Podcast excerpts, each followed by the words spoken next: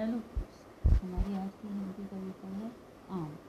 एक रसीला फल घर आया जिसे देखकर मन ललचाया झटपट दौड़ा देख कर रखा पकड़ा धोया, गप से खाया। छिलका पतला, भूजा खाया, खट्टा, मीठा, रस भरपूर, मज़ा खूब ही खाकर आया।